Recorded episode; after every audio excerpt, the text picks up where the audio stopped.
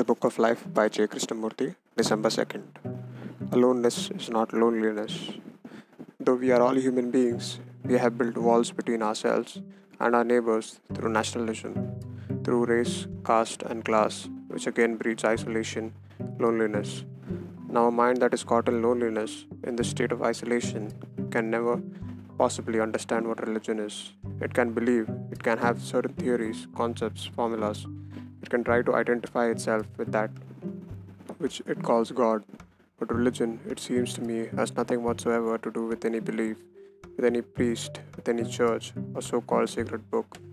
The state of the religious mind can be understood only when we begin to understand what beauty is. And the understanding of beauty must be approached through total aloneness. Only when the mind is completely alone can it know what is beauty and not in any other state.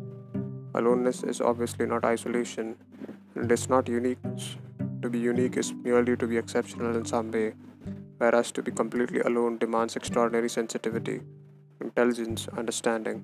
To be completely alone implies that mind is free of every kind of influence and is therefore uncontaminated by society, and it must be alone to understand what is religion which is to find out for oneself whether there is com- something immortal beyond time